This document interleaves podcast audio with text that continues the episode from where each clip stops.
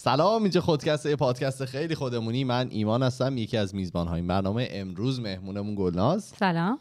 و کارون و فرهادم مامان. سلام. سلام. من به خاطر که ما بار دوم داریم اینترو رو میریم من می‌خواستم بگم و دیگه نمیگم که تو رو سورپرایز کنم. آره با متاسفانه دیدیم آدیومون ضبط نمیشه سریع فهمیدیم و قطع کردیم و دوباره شروع می‌کنیم.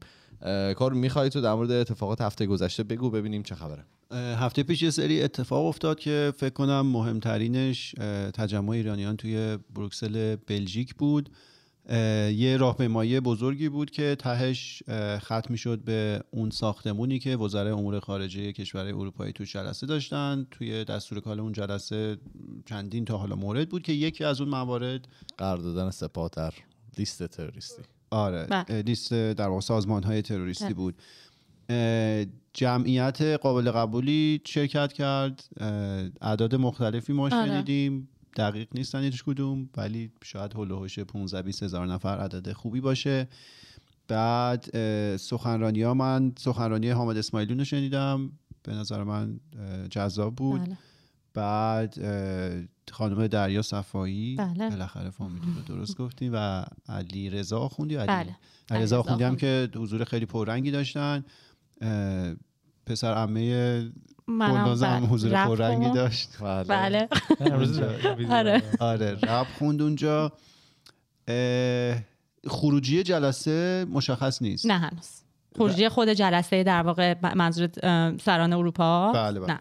مشخص نه مشخص نیست. یعنی ممکنه تصمیم بر گذاشتن سپاه در ببین امکان همه چی که. همیشه وجود داره چون به هر حال الان لندن هم یه کوچولو اذیت داره می‌کنه چون انگلیس یکی از اولین کشورهای حالا البته اونا دیگه توی اتحادیه اروپا نیستن ولی یکی از اولین کشورهای اروپایی بود که خیلی جدی گفتن ما اینو در دستور کار قرار میدیم و الان خب دارن یه خورده اذیت می‌کنن. به هر حال من فکر کنم کشورهای غربی رو دست همدیگر هم نگاه می‌کنن دیگه. اون ساز و کارهایی که دارن اون در واقع همکاری و برنامه‌ریزی که دارن با هم دیگه. ولی واقعا امکان هر چیزی وجود داره. من فقط می‌خواستم بگم که واقعا دم بچه اروپا گرم. یعنی الان چندین ماه بلا انقطاع بچه های تورین که یعنی تورین یه منطقه در جای دیگه اروپا. همینطور سوار اتوبوس و هواپیما هستن که برن تو این تجمعات شرکت بکنن و واقعا یک خسته نباشید به همتون و خسته نباشید هم به همه برگزار کننده ها کار ساده ای نمی‌تونه واقعا باشه. توی مدت زمانهای کوتاه اه، یه همچین جمعیت های اونم وسط هفته. آره این دوشنبه روز کاری بود. دوشنبه روز کاری سرما حالا هنوزم اروپا هم سرده. واقعا واقعا دست همگی درد نکنه. سرمایه سخت در اه، اروپا. آره ببینیم خروجی جلسه چی میشه. حرکت مهمیه بالاخره. حالا مستقل از اینکه چه اتفاقی میفته به نظر من همین که این موضوع مطرح شده وارد صحنه علنی شده و این داستانات مهم بلا انقطاع هم که گفتن قشنگ قشنگ بود. ما به. دای لغاتمون اضافه آره، شد. خیلی ممنون تشکر. مطلب بعدی قیمت دلار رو داریم. متخصص امور مالی. آوردیم براتون صحبت کنم. کی بود. باش مسابقه کردن یکی دو روز پیش گفتش که آماده نبودم دفعه بعدی وزیر اقتصاد وزیر بود. اقتصاد. خب، آره. آماده نبودن دفعه بعدی هم آماده نخواهد بود. خب. فکر کنم پادکست گوش میده به قرآن پادکست گوش میده برش گفته من این ندارم. رو وقیح باشی آره دیگه این اتفاق توی. یه کشور آزاد اگه بیفته جایی که مطبوعات واقعا وجود داره اون نیست اونو. دار می‌زنن اون آدمو یعنی تو یه دونه شغل داری که هولد دور دیگه وزیر اقتصادی باید یه دونه اطلاع راجع به آه، آره. قیمت آره. دلار داشته باشی. کل مملکت که داره وارد در واقع واردات انجام میشه باید قیمت دلار رو بدونید. ولی گفت من الان آماده نیستم. نه اومده بود دیگه مثلا موقعی که انقدر موضوع دینی ازش. تنها در واقع بریفینگی که خارجی ها می‌گیرن اینه که آقا موضوعاتی که الان ممکن است من سوال بپرسن چیه؟ دول حتی رئیسی گفتش که کاهشیش می‌کنه. آره آره، آره، آره. گفتش. اشاره که و خیال ما دیگه راحت شد. جنتی هم گفت- تورم رو کم و شرایط رو کاهشی آره. می‌کنه. جنتی هم گفته خیلی زشته مردم گشته بمونن. خب خوبه. آه. پس خیالمون راحت. خیلی اصلا با این تیترایی که می‌بینیم صحبتایی که میشه و اینا همینجور هی خیالمون راحت تر میشه همینطوری خوش یعنی قوت قلب آدم می‌گیره واقعا. بعد این ارجایی که به اون جمله معروف اقتصاد مال خر است میدن خیلی به جای. آخه واقعا. خیلی به جای.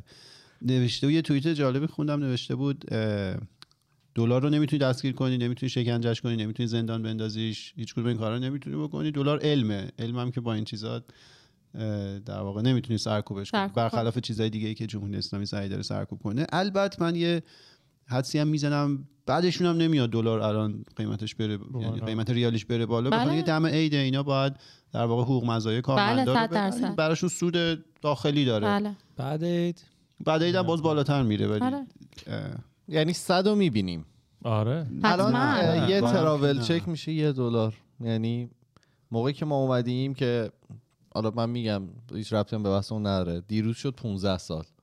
که از. مبارکه. آره. آره. موقعی که اومدیم ن- 980 تومن بود. آره. دلار. چل برابر شد. الان شده 5000 تومن. من یادم نه بالاتر خواهد رفت. حالا به قول تو آدم امیدواره که نره به خاطر شرایط مردم. ولی خب. با کارهایی که جمهوری اسلامی داره می‌کنه و مدیریت نبوده اصلا دلیلی وجود نداره که خب قیمت دلار نره بالا. سازوکاری وجود وزیر نداره اقتصاد وقتی آماده جواب دادن به اون یه دونه سوالی که باید بلد باشه همون یه دونه رو بلد آره. نبود اگه سوال دیگه من ندارم. آره. آره. ولی داشتم اتفاقا قبل از که برنامه شروع بشه با فراد صحبت می‌کردم حالا اکانت های ارزشی تو توییتر خیلی جدی شماها دلار آمریکا چک می‌کنین و ما مثلا ریال مال عراق درسته ریال عراقه ریال دینار دینا... دیناره الان من نگاه می‌کنم. آره عراق. ما با هم متفاوتیم. خواستم بگم خب مگه اون ارزشی داره؟ ده- به سپاس از جمهوری اسلامی تو اون منطقه. پول اکثر کشورهایی که ریشه دونده توش جمهوری اسلامی اونام داره سقوط می‌کنه. آره. دینار. دینا دینار. مرسی آره. چند وقت پیش بود خبرش در اومد که سپاه چجوری پولشویی می‌کنه توی عراق و چجوری بله. اقتصاد اونجا رو فلج کرده. حامد اسماعیلی اون حرف قشنگی زد گفتش که سپاه نباشه. البته خب این حرف زیادم زده شد ولی سپاه نباشه چقدر به نفع تمام اون کشور. آره، واقعاً. خیلی امتر می‌شد. به. نفع همه دنیاست به نفع واقعا. همه دنیاست امیدوارم که ببینن این مسئله رو. دیگه مطلب مهم هفته قبل قیمت دلار رو گفتیم. یه دونه اون خبری که سارا شیرازی؟ آره این ویدیویی که از این بچه که معلوم شد اسمش سارا شیرازی هستش حالا تو گفتی ندیده بودی. من نه من آره. یه سری عکس دیده بودم که یه بهترم دختری با- ندیدی. البته به خاطر اینکه واقعا خب فقط آدم می‌دونی اصلا روح آدم خراشیده میشه. کششش ندارم. آره نه می‌فهمم می‌تونم درک بکنم. منم خیلی موقع ها ویدیوها رو میاد ولی خب میوتن دیگه. آره. وقتی من واقعا با صدا نگاه نمی‌کنم چون فکر کنم شاماش بیشتره وقتی با صدا نگاه می‌کنی. یک زن یک یه موجود نفر. زنده. یه موجود زنده دو پا. حمله کرده به بچه که هجاب نداشته. کجا این حمله رو انجام توی به هر حال بچه با لباس مدرسه است. این بعد توی دم مدرسه است. لباس یعنی فرم توی خود مدرسه. مد- از مسئولین مدرسه نبوده. اسم. کسی رو که بهش حمله کردن من دیدم آدما هشتگ کردن ولی من یعنی اصلا انقدر حالم بد بود که هشتگ اسم اونو چک نکردم که من ببینم دیدم مشت- نشون مادر یکی از بچه ها بود. خب آره. ولی به حال توی محل مدرسه است این اتفاق. و بعد خب اصلا اصلا یعنی هیچ جوره تو مخیله آدم نمی گنجه که اولا چرا؟ و بعد این اتفاق واقعا هر جای دیگه که افتاده بود الان کل اون شهر کل مملکت شاید کنفرکن شده بود. آره می‌دونین. و خب الان خیلی نگرانی از این وجود داره که اون آدم بی وجود رو بهش مدال افتخارم بدن به عنوان یک آمر به معروف.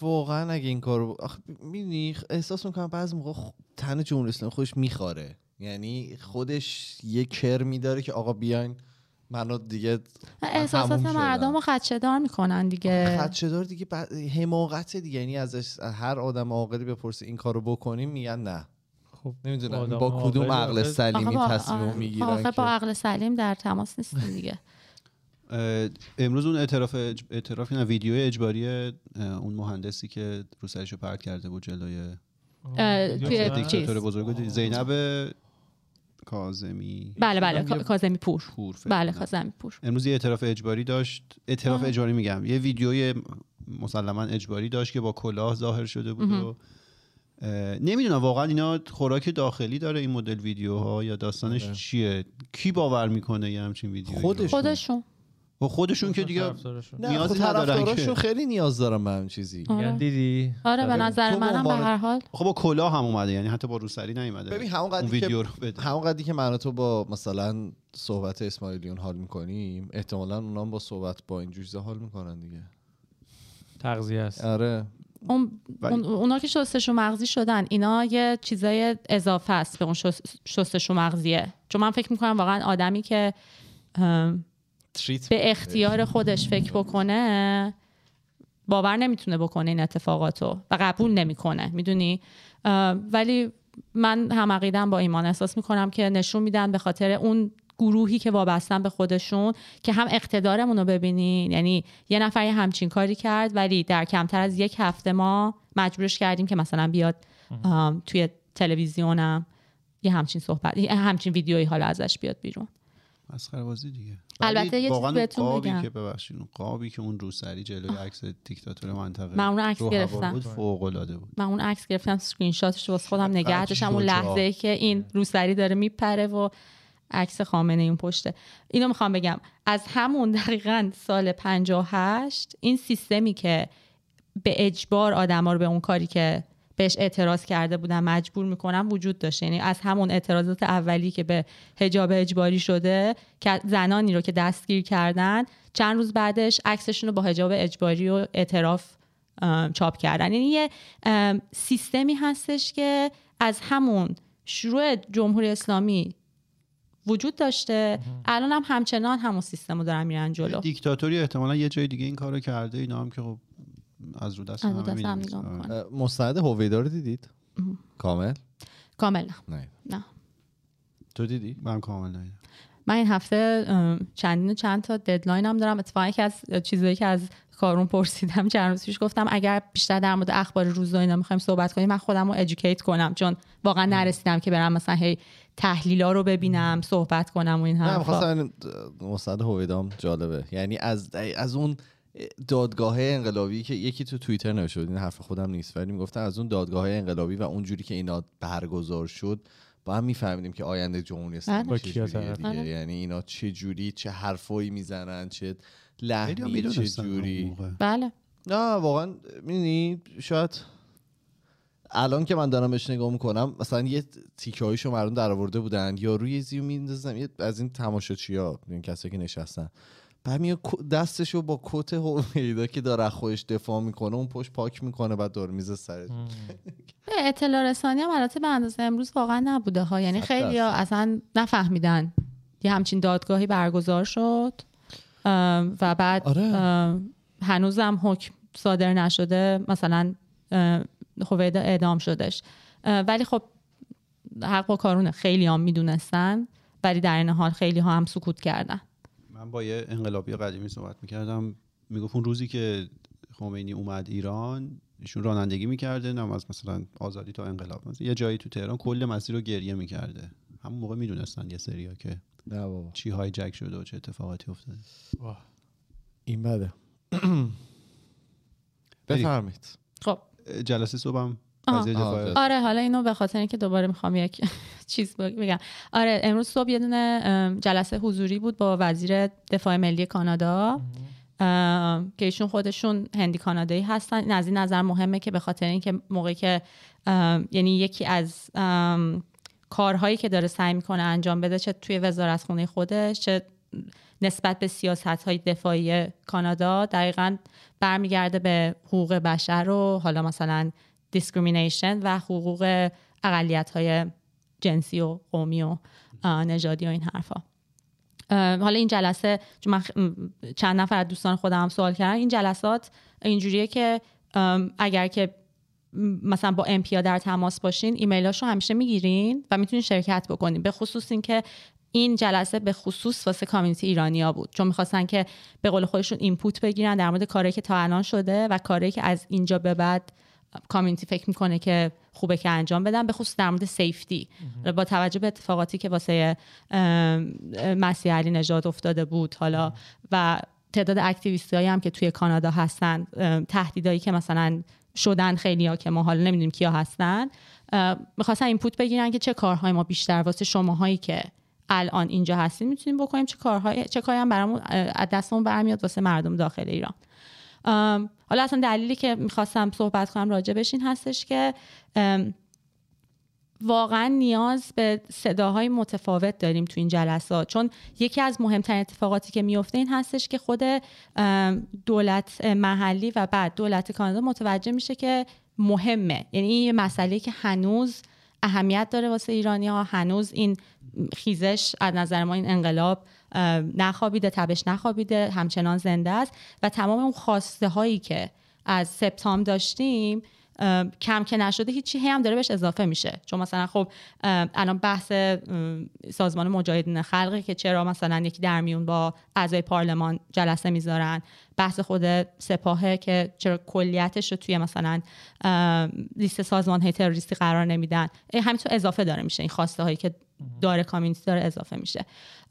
و دقیقا هم صحبت سر همین بود. بیشتر صحبت در مورد سپاه شد.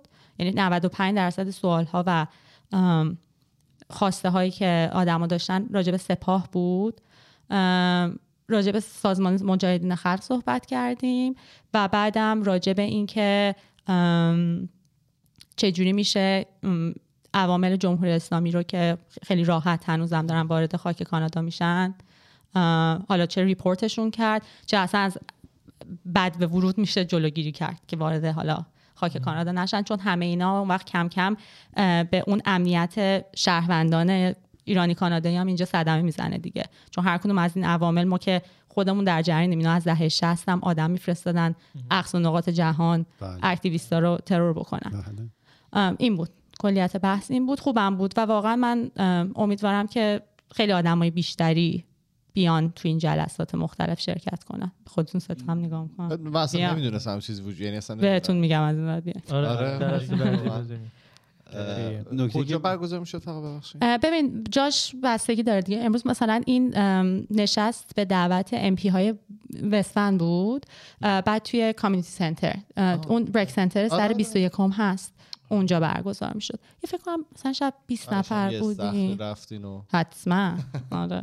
نکته که برام جالبه اینه که ببین مثلا تو کشورهای حالا آزاد به نسبت آزاد حکومت ها چه دولت ها چجوری ران میشن؟ طرف مثلا وزیر دفاع اون کشور پا میشه میاد یه منطقه ای که حالا تعداد ایرانیاش بیشتره به دعوت از نمایندگان اون منطقه میشینه با مردم مثلا یکی از حالا مهاجرین خیلی در واقع قومیت های مهاجر خیلی رایج ملیت های خیلی رایج که مهاجرت می‌کنن کانادا صحبت می‌کنه دغدغه‌هاشون رو میشنوه. این مثلا مقایسه کنید با مدلی که دولت ایران را میشه که وزیر اقتصاد آماده نیستش که جواب سوال دلار کجا میره رو بده. و ببین واقعا سیستم درستش همینه. ببین مثلا من یکی از چیزهایی که می‌بینم توی خیلی از ایرانی ها این هستش که مثلا به یه دیده خیلی عجیبی به این نشستان نگاه می‌کنی. چون خب ندیدیم. مثلا باورمون نمیشه که مثلا به خود تو وزیر دفاع بیاد توی مثلا یه جای خیلی معمولی 20 نفر آدم دورش نشستن. حالا مثلا سوال و جوابم هستش.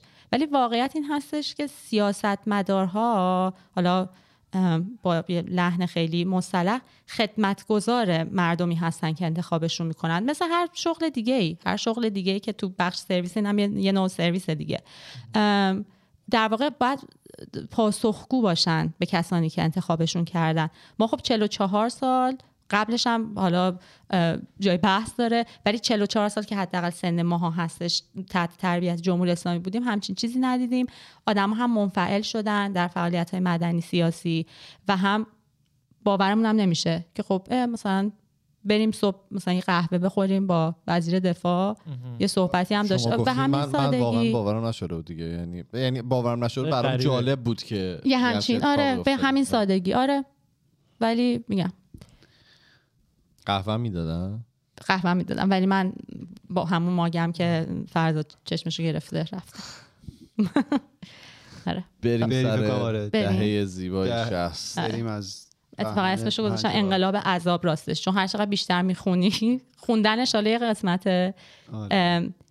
امروز که داری می‌خونی با اتفاقاتی که داره میفته و بعد این گفتمانی هم که دیگه بین جامعه اتفاق افتاده واقعا انقلاب عذاب چون همینطور یکی یکی به عذابامون اضافه شده فقط از اون زمان. خب ما تا اینجا همش در مورد جنبش زنان صحبت کردیم. امروز هم در مورد جنبش زنان می‌خوام بگم چه بلایی سرش اومد چون بلا فقط سرش اومد به خصوص دهه 60 ولی در این حال اجازه می‌خوام ازتون که در مورد کلا این ظلمی که شروع شد بر حق زنانم صحبت بکنم چون هم دوران جنگ رو داریم حالا دوران انقلاب و بعد دوران جنگ که چه بلاهایی سر زنان اومده تابویی که هیچ وقت در موردش صحبت نشده. یعنی یه در واقع کامبینیشنی از خود جنبش زنان میشه که خیلی کوتاهه به خاطر اینکه از بین رفت و در دوران خفقان و زیرزمینی قرار گرفت و بعد حالا اصلا اون ظلم سیستماتیک. خب. من, من شروع بله بله گوش. ام، انقلاب که اتفاق افتاد حالا در مورد دیگه دیتیلش به نظرم صحبت نکنیم که چرا و چگونه انقلاب شد. اونا فکر می‌کنم دیگه کسانی که می‌خوان بدونن تا الان فهمیدن. ولی یکی از اتفاقات اصلی که افتاد به خصوص بر علیه زنان این قوانینی بود که یکی یکی یا قوانین از پیش ساخته شده خط خورد یا دیگه مثلا قانون حجاب اجباری و اینها شروع شد. واقعا خیلی طولی نکشید که خمینی دستور دادش که زنان با حجاب اسلامی و شرعی توی محلهای کارشون باید بیان. که از همون اولم یکی از چیزایی که حالا خیلی مهمه بهش بپردازم اینه که سالهای آخر دوران محمد رضا پهلوی سمپ های زیادی هم توی جنبش زنان به وجود اومده بود. این ها کیا بودن؟ مثلا زنانی که توی مثلا اداره برق فعالیت می‌کردن. سمپ خودشون رو پیدا کرده بودن. سازمان نبودن. واقعا مثلا اسمشون اسم کارهای سنفی بیشتر می‌کردن. مثلا برای مثلا ادارات یه سیستم پرستار بچه درست می‌کردن. یه سیستمی درست می‌کردن که زنان شاغل بتونن از یه سری تحصیلات اداری و اینا بتونن مثلا استفاده اداری اجتماعی استفاده بکنن. این گروه ها اولین کسانی بودن که شروع کردن اعتراض کردن به این قوانین که خب احتمالش این هستش که چون خودشون شاغل بودن و توی بدنه اقتصادی و اجتماعی بودن زنگ خطر خیلی زودتر شد تو گوششون زنگ خورد. چون حالا چیزی که همش گفته شده در مورد اون دوران این هستش که یکی از اشتباهاتی که فعالین حقوق زنان کردن اینه که اون چند سال اول که بسیار بسیار مهم بود که این گفتگوی حقوقی و قانونی به وجود بیاد یه خورده عقب نشینی کردن و دقیقا دوباره اون خواستگاه های سیاسیشون رو ارجحیت دادن نسبت به مثلا حقوق زنان. یعنی مثلا زنانی که به احزاب چپ تعلق داشتن. ام، تمام خواستگاه های سیاسی احزاب رو ارجحیت دادن و در کنارش با زنان ملیگرا همه گروه های مختلف به این صورت. خود حقوق زنان در واقع رفت توی سایه اتفاقاتی که فکر می‌کردن مهمتره. مثل این روزا همش صحبت در مورد این هست در مورد این حرف نزنیم در مورد اون حرف نزنیم اتحاد. بله. یک کوچولو این اتفاق اون به یه لفظی هم از 98. یکی از همین فعالان که شما فرمودید استفاده کرده بودن راجع به همین موضوع. دقیقا من لفظ رو می‌خوام پیدا کنم که گفتن مطالبات اون موقع به در واقع دو دسته خیلی من. شما ادامه بدید من این لغ- لغت رو پیدا کنم. حتما. یادت از طرف کی بوده؟ یعنی این چیز؟ شما ادامه آه، باش، این طرح حجاب اجباری که البته اون موقع در واقع همش خود خمینی می‌گفته که بر اساس شهر دیگه کشورداری می‌خوایم بکنیم اینا هنوز تبدیل به قانون نشده. چون سال 60 بوده فکر می‌کنم که دیگه قانون تعذیرات و اینی که حالا زنانی که در اماکن عمومی حجاب شرعی رو ندارن دیگه 74 ضربه شلاق می‌خورن و زندانی می‌تونن بشن. این- این دیگه سال 60 ولی همون موقع یکی از اتفاقات مهمی که افتاده این هستش که یه سری مسائلی تبدیل به قانون شد توی همون چند سال اول. که ممکن بود هر روز اجرا نشه. مثلا مثل سنگسار. خب؟ قانون سنگسار. ولی چیز- دیگه بود. ولی اصلا خطرش اینه که به وجود اومد. این هست. می‌دونی؟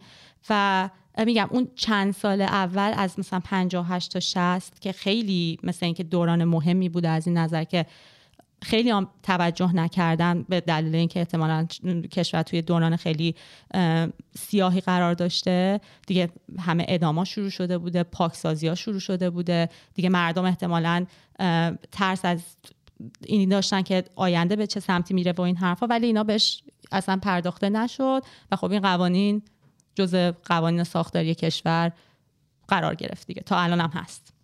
فقط بگم این احزاب در واقع خواستهاشون رو به دو شکل دو بخش عمده غیر عمده تقسیم می‌کردن. این لفظ عمده رو دنبالش بودم عمده اون خواسته های حزبی بود این از زمان پهلوی اینجوری بود بله. مبارزاتشون. عمده خواسته های اصلی مثلا حزب بوده غیر عمده حالا توی در واقع این موضوع مسئله مثلا حقوق زنان می‌شده غیر عمده برای همین تمرکز اصلی روی می‌شد. آره دقیقاً. بله. بله دقیقا. اتفاقا مثلا خب این قانون حمایت خانواده بود که صحبت کردیم راجع به این که مثلا سن حالا مثالاش این بود که سن ازدواج دختران و پسران رفته بود مثلا بالاتر. مسئله طلاق که یه طرف دیگه نباشه. زن چندم ت- گرفتن؟ تعدد زوجات مسئله کار. این خیلی جالب بود که مثلا یکی از چیزایی که تو حمایت خانواده بود این بودش که مردا تا قبل اون تبصره در واقع مردا اگه اشتباه نکنم سال 1353 تغییر کرد. مردا حق داشتن که زنشون رو بهشون بگن مثلا اون سر فلان کار نمی‌تونی بری به خاطر اینکه به در واقع مثلا شعن خانواده داره توهین میشه. سال 53 این تغییر کرد زن هم می‌تونست همین خواسته رو از همسر داشته باشه. یعنی یه چیز دو طرفه شد. اینا حالا مثلا زیر مجموعه اون قانون حمایت خانواده بود. خب قانون حمایت خانواده رو از پایه و اساس گذاشتن کنار. و یکی از اتفاقات خیلی ناراحت کننده ای که اون زمان افتاد اون زمان افتاد این بودش که خب هیچ, کدوم از کسانی که در واقع سردمدار فعالین حقوق زنان بودن فعالین حقوق زنان خیلی براشون مثل اینکه اهمیت نداشت. میگم همه افتاده بودن تو اون گفتمانی که اولا قانونی که در زمان محمد رضا پهلوی تصویب شده مطمئنا قانون خوبی نیست. یعنی هیچ کس نمی‌تونست قبول کنه که اون زمان اتفاقاتی افتاده که می‌تونه به نفع مردم باشه. حتی پس از انقلاب. این خیلی مشخصه توی این مستند هویدا رو اگه نگاه بکنید این خیلی مشخصه. آره، کسی نمی‌تونه هیچ- قبول اصلا کنه. هیچی رو قبول نمی‌کنه. یه عینک زدن و دیگه. اصلا آره اصلا ه- اصلا هر چیزی از دوران اه، میگن پیشا خمینی اومده هیچ هیچ چیشو قبول ندارن دیگه. یعنی میگن همش اشتباهه. ببخش دقیقا. می‌خواستی چیزی بگی. اون که آره بعد از انقلاب آره ولی دوران قبل از انقلاب یه ذره ما باید اینجا کانتکست بدیم. من از کنم بی‌انصافیه که فقط بگیم که مثلا احزاب اون موقع هر چیزی که حکومت پهلوی تعیین می‌کرد رو باهاش مخالفت می‌کرد حالا من دوباره چون با انقلابی اون موقع صحبت کردم میگم.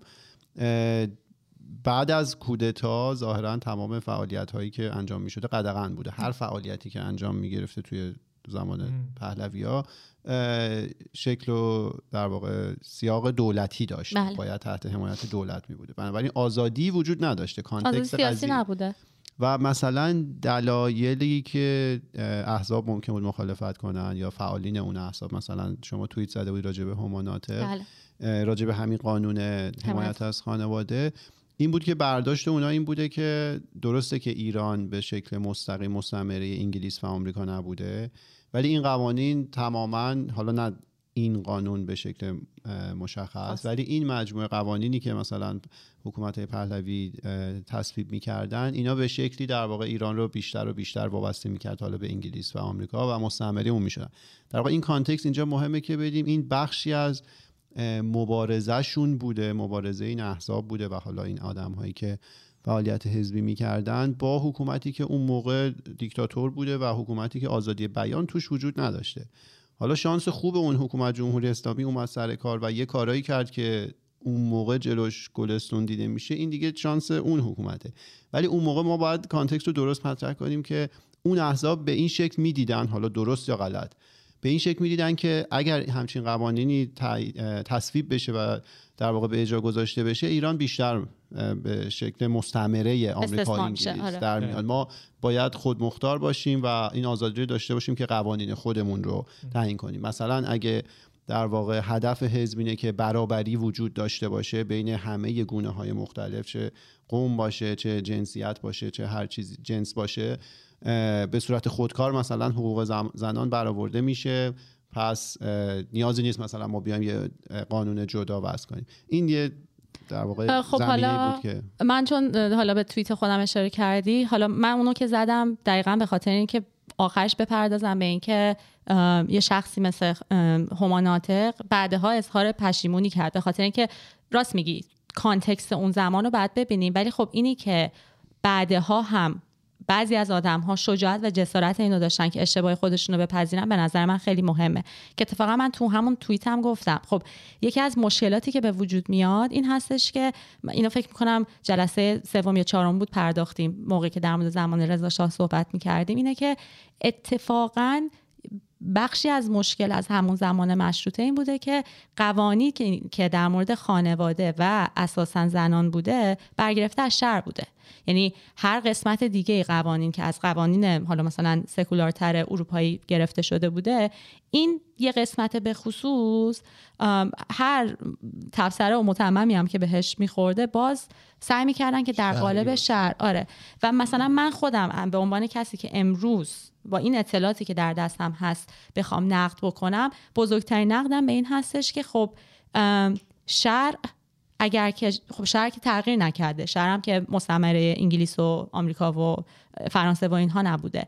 اساسا چطور یک نفر به اون باسوادی به زمان خودشون به این قائل شده بوده که می‌تونیم زیر مجموعه این شرعی که ازش صحبت می‌کنیم واقعا به یک آزادی حقوق و یک برابری حقوق برسیم. من مثلا نقد خودم این هستش. می‌دونی یعنی از اساس خورده اون طرز فکری که داشتن به نظر من مشکل دار بوده این هستش که چون دقیقا همین صحبت هم میشه که هماناتق یه جایی میگه که یکی از ارتجاعی ترین قوانین این قوانین حقوق حمایت از خانواده است. چرا؟ چون اگر ما قائل به برابری باشیم پس اصلا زنها دیگه چرا یه حقوقی می‌خوان که یه قانونی می‌خواد که ازشون حمایت بکنه؟ در صورتی که شهر خودش از اول یعنی discrimination می‌دونی؟ من مثلا حالا نقد خودم به اون قسمتش بود که چطور مثلا اینو بهش نپرداختن که خب این قانون حمایت از خانواده بر چه اساسی و اصولی بنا نهاده شده به قول معروف؟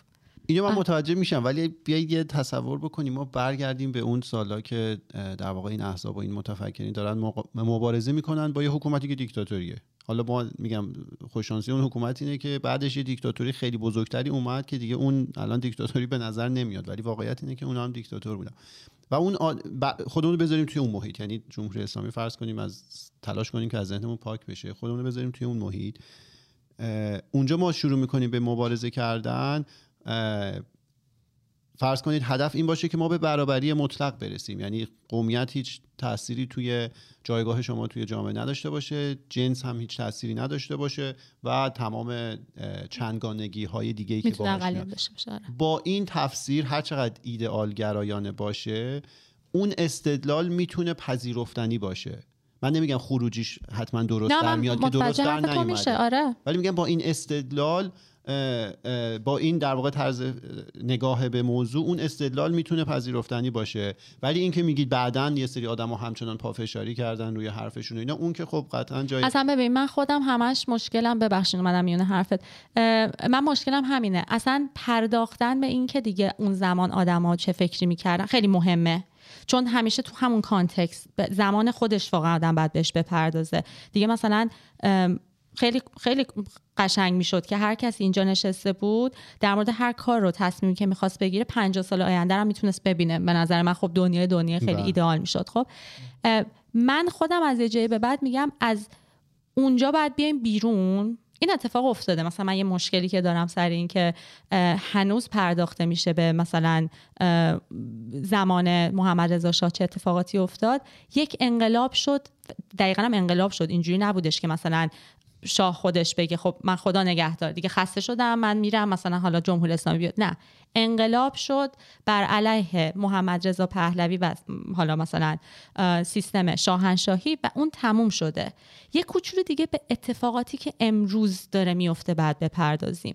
من خودم برام قابل احترامن. کسانی که همونطور که الان سی سال آیندم اگر کسی امروز اشتباه کرده بیاد جسارت اینو داشته باشه بگه آقا من اون زمان اشتباه کردم. کسانی که واقعا شجاعت اینو داشتن بعدا بیان بگن که ما تو این در واقع کارهایی که کردیم تو این افکاری که داشتیم و خیلی آرم دنبال روی خودمون کردیم اشتباه کردیم. من بیشتر مثلا چیزی که در مورد حالا شخص مناطق داشتم واقعا این بود که من خیلی هم نمی‌دونم دیدی یا نه اومد بودم منشن گذاشته بودن که نه اینجوری کرد اونجوری کرد اینا. اون بخشش که خودش پذیرفته یا قبول کرده که راهی که رفتن اون زمان اشتباه بوده برای من قابل تقدیر بود. و دوست داشتم که آدمای بیشتری این جسارت رو داشتن. ببین یه چیزی که حالا اگه ما بیایم ایدئال گرایانه همه چی رو نگاه بکنیم این اینو بعد اجازه رو به جمهوری اسلامی هم بدیم که بگه که اگر فلان اتفاق نمیافتاد اگر فلان اتفاق نمیافتاد ما الان یه حکومت خیلی خوب داشتیم. چی میگم؟ یعنی اگر که بخوایم بگیم که اگر که تمام اتفاقایی که افتاد بر باب میل اون افراد بود و درست می‌شد درست پیش می‌رفت الان یه حکومت خیلی خوبی داشتیم جمهوری اسلامی هم یاد همینو میگه دیگه. یعنی من نمیگم که اون موقع آدما بر اون موقع آدما اومدن از قصد یه سری قانونا رو انجام دادن یه سری کارا رو انجام دادن که همه چی بد پیش بره. ولی وقتی بد پیشرفت تموم شد حداقل بیایم قبول بکنیم که آقا من سری اشتباه کردم. اونجوری که ما می‌خواستیم پیش نرفت. دکتر شریعتی می‌گفت دیگه میگفتش که این آن بود که می‌توانستیم نه اون که می‌خواستیم و مووان یعنی بری قسمت بعدیش بری سعی کنی حالا اون اشتباهی که بوده رو با تجربه الانی که داری حداقل درستش بکنی. آره اعتراف به اشتباه همیشه خوبه. از همه هم انتظار میره این کارو بکنن. نه خیلی کار قشنگه واقعا. آره. ولی کلا من خیلی حالا موافق مخالف این نیستم که نگاهی به گذشته بکنیم اون به خاطر اینکه درس ازش می‌گیریم. یعنی اولا نقد کردن چیز خوبیه. یعنی ما همیشه باید این فرصت رو داشته باشیم که بتونیم نقد انجام بدیم. به همه چیز هم نقد وارده و اصلا نقده که باعث پیشرفت میشه دیگه. جان. به غیر از من. شما به همه چیز نقد وارده بله بله. شما اگه توی محیطی باشی که همه ازت تعریف کنن که خب هیچ وقت. پیشرفت نمی‌کنی دیگه. باطله. برای همین میشه به گذشته نگاه کرد نقد کرد به شرایط الان نگاه کرد و با گذشته مقایسه کرد و تلاش کرد درس گرفت و نقد کرد. خب و- همین کار رو ما داریم واقعا می‌کنیم تو این چند تا اپیزود. آره. صحبتی که من و تو داشتیم این بود که واقعا بعد بخونیم یه دور. نه, نه اینکه بخونیم. بله. صحبت کنیم راجبش راجب اتفاقاتی افتاد. برای اینکه واقعا بر گفتگو بشه. خب من بحثم با خودتو اکثرا سر این هستش که یه مرز باریکی به- مرز باریکی بین اینکه آدم یه جا گیر بکنه تا اینکه فقط بهش نگاه بکنه و ازش گذر بکنه. یعنی اون چیزی رو که بعد یاد می‌گرفتی یاد بگیر تازه چیزی هم که امروز از تاریخ ما یاد می‌گیریم شاید دو سال دیگه تغییر باز بکنه ها. یعنی قسمت های خیلی بیشترش به چشممون بیاد. اصلا یکی از زیبایی تاریخ به نظر من این هستش. هم در واقع برداشت های مختلفی میشه کرد از تاریخ و اتفاقات و همین که به مرور زمان هم هی داده ها بیشتر میشه و آموخته های خود آدم بیشتر میشه. ولی من کاملا با حرفت قبول دارم که آدم هم باید نگاه کنه بهش درس بگیره نقدم بکنه. همه رو به غیر از من. بله. اون, اون قسمت آره. آره. بجز اون بجز من بجز بقیه. آره. ولی این حالا تاریخ دونستن خیلی مهمه به نظر من. آه، نه به نظر من به نظر بزرگان. کسی که تاریخ می‌دونن خیلی خوب می‌تونن مسائل رو ببینن. کلی نگم. چند روز پیش دی پادکست داشتم گوش می‌دادم. یه قسمت راجع به اقتصاد ژاپن داشت می‌گفت که می‌دونید دهه 90 اینا اقتصاد یک شماره اقتصاد شماره یک دنیا بودن. مثل بعد- از شماره یکیشون آره. که بعد چه اتفاقاتی میفته رو که بازی رو میدن به آمریکا و بعد تورمشون منفی میشه و تورم منفی هم یعنی می‌دونم برای ما یه ذره سخت تصور کردنش ولی اونم بده. هم مثبت بله. بزرگ بده هم منفی بده.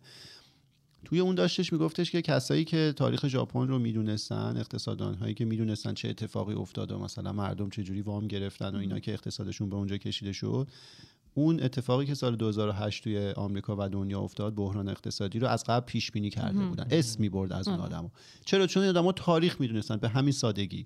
یعنی اگر ماها هم توی این بازی که حالا خیلی درگیرشیم تلاش کنیم تاریخ رو بهتر بدونیم دیکتاتورهای مثلا جاهای مختلف دنیا رو مثلا شیلی چه دیکتاتوری بله. داشت مثلا کوبا چجوری انقلاب کرد بعد چجوری به دیکتاتوری تبدیل شد. تمام اینا رو بدونیم اینا پترن های مشابه دارن و همشون کمک می‌کنه. یه وقتی ما ممکنه فکر کنیم که نه الان دیگه شرایط خیلی عوض شد و هیچ چیز شبیه اون موقع نیست ولی واقعیت اینه که هست. آره. مثال عینیش 2008 بود و مثلا بحران ژاپن بله. یه سری آدم واقعا می‌دونستن قرار کرش کنه آمریکا و کرد و دنیا. این چیزی که میگن ایران از لحاظ ژئوپلیتیکی خیلی خاصه. آیا واقعا یعنی میگن که یعنی یکی از صحبت که میشه موقعی که می‌خوایم در مورد تاریخ صحبت بکنیم میگن که نمی‌تونی با انقلاب هیچ جای دیگه مقایسش بکنی.